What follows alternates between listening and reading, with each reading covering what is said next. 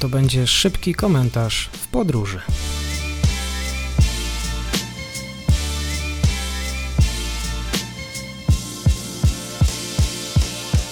Dzień dobry Państwu, dzień dobry wszystkim słuchaczom. Dzisiaj kolejny odcinek z Grzegorzem Kordelasem, Świat po prostu, substack.com. Zachęcam do subskrybowania, a dzisiaj o Salwadorze. Nayib Bukele, pogromca gangów z Salwadoru, ogłosił zwycięstwo w wyborach prezydenckich. W niedzielę, 4 lutego, Nayib Bukele, nie czekając na podanie oficjalnych wyników wyborów prezydenckich w Salwadorze, ogłosił się ich zwycięzcą. Sondaże Exit Poll dawały mu ogromną przewagę i choć konstytucja Salwadoru nie przewiduje drugiej kadencji, z pomocą wybranych przez siebie sędziów Trybunału Konstytucyjnego, Prezydent ominął ten przepis, ustępując ze stanowiska prezydenta kilka tygodni temu. Jego zaprzysiężenie ma nastąpić w czerwcu. Według rezultatów głosowania, które posiadamy, wygraliśmy wybory prezydenckie zdobywając 85% głosów i wprowadzając do parlamentu co najmniej 58 z 60 deputowanych. Obwieścił w niedzielę Bukele jeszcze przed oficjalnym ogłoszeniem wyników.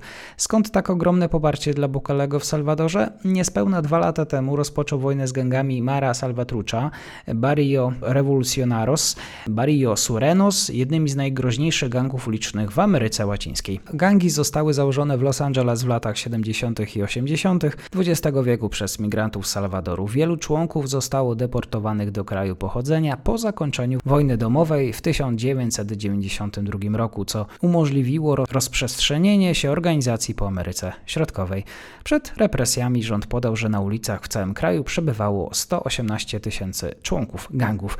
25-26 marca 2022 rok w ciągu dwóch dni zamordowano 87 osób w serii pojedynków między Maras, członkami gangów. Zbrodnia na taką skalę wstrząsnęła całym krajem, choć ten od dawna uważany był za jeden z najniebezpieczniejszych na świecie. Dzień później prezydent wprowadził stan wyjątkowy i desygnował ministra sprawiedliwości Gustawa Villatoro do wojny z gangami. Villatoro i jego ludzie zaczęli od sporządzenia listy 76 tysięcy członków gangów, których należy zatrzymać. Policja regularnie wkraczała do dzielnic, które były opanowane przez gangi. Funkcjonariusze żądali od mężczyzn zdjęcia ubrań, aby mogli zbadać ich ciała pod kątem tatuaży. Przeglądali akty prawne i rachunki za energię, które nie zostały zapłacone pod rządami gangów. Mieszkańcy zbierali wszelkie możliwe dowody, aby udowodnić, że nie są maras. Działania na taką skalę było możliwe dzięki poparciu społeczeństwa, które miało dość ponad 30 lat życia w cieniu brutalnych potyczek ulicznych gangów i chętnie współpracowało z władzami. Efekty są widoczne gołym okiem. Gangi nie rządzą już na ulicach, zamiast tego porządku pilnuje wojsko i policja. Wielu mieszkańców dużych miast przyznaje się, że po wprowadzeniu stanu wyjątkowego po raz pierwszy od dawna nie boją się chodzić po ulicach.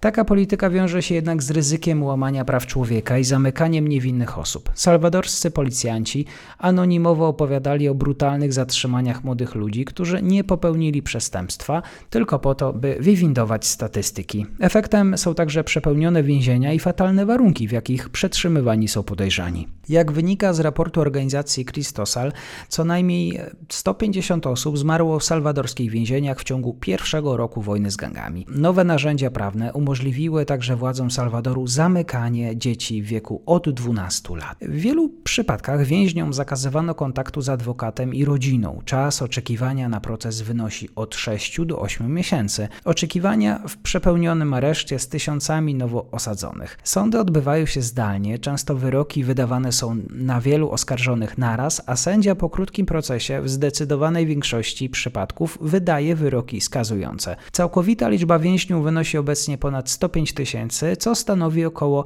1,7% populacji kraju. Pod koniec 2020 roku łączną pojemność systemu penitencjarnego Salwadoru oszacowano na niecałe 27 tysięcy miejsc. Na początku 2023 roku otwarto nowe więzienie mające pomieścić 40 tysięcy osadzonych. To projekt samego prezydenta. Więźniowie tutaj nie są odwiedzani, nie Nie ma programów przygotowujących ich do powrotu do społeczeństwa po odbyciu kary. Nie ma warsztatów ani programów edukacyjnych. Wyjątkiem są okazjonalne rozmowy motywacyjne prowadzone przez więźniów, którzy zdobyli pewien poziom zaufania ze strony funkcjonariuszy więziennych. Podczas rozmów więźniowie siedzą w rzędach, na korytarzu, przed swoimi celami lub są prowadzeni przez ćwiczenia pod nadzorem strażników. Nigdy nie wolno im wychodzić na zewnątrz. Minister Sprawiedliwości powiedział po otwarciu, że przebywający tam więźniowie nigdy nie wrócą do społeczności. Działania policji spowodowały ucieczkę Mara z miast i organizowanie się na prowincjach. Gangi dostosowują się do nowych realiów. Bukele, którego polityka cieszy się szeroką aprobatą wśród Salwadorczyków, ogłosił zwycięstwo nad gangami, jednak zarówno krytycy, jak i zwolennicy stanu wyjątkowego kwestionują długoterminową trwałość tak agresywnej polityki bezpieczeństwa. Portal Inside Crime przeprowadził 8-miesięczne śledztwo, w którym ocenił faktyczny wpływ polityki Bukalego na stan organizacji przestępczych. Oto kilka wniosków. Aresztowania dokonane w czasie stanu wyjątkowego zdziesiątkowały szeregi gangów i zmusiły dziesiątki członków do ucieczki za granicę lub ukrycia się w Salwadorze. Odebrało im to możliwość utrzymywania terytoriów, sprzedawania narkotyków i wymuszeń. Gangi nie odpowiedziały zbrojnie na represje, co świadczy o osłabieniu ich struktur. Według szacunków policji, jedna trzecia członków gangów pozostaje na wolności, a w Salwadorze nadal działają około 53 organizacje. Powody, dla których gangi zyskały taką władzę i posług społeczeństwie, nadal nie zostały wyeliminowane. W Salwadorze panuje bieda. Jeśli rząd nie pójdzie za ciosem i oprócz zamykania gangsterów nie poradzi sobie z trudnościami gospodarczymi, problem przestępczości zorganizowanej może wrócić. Wydaje się jednak, że pozbycie się brutalnej przemocy z ulic to dobry pierwszy krok do jakiegokolwiek rozkwitu gospodarki. Opozycjoniści nie mają wątpliwości.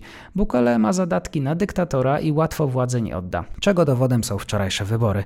Sam siebie nazywa najfajniejszym dyktatorem świata. Grzegorz Kordylas przygotował dla Państwa dzisiejszą audycję, a ja Państwu dziękuję.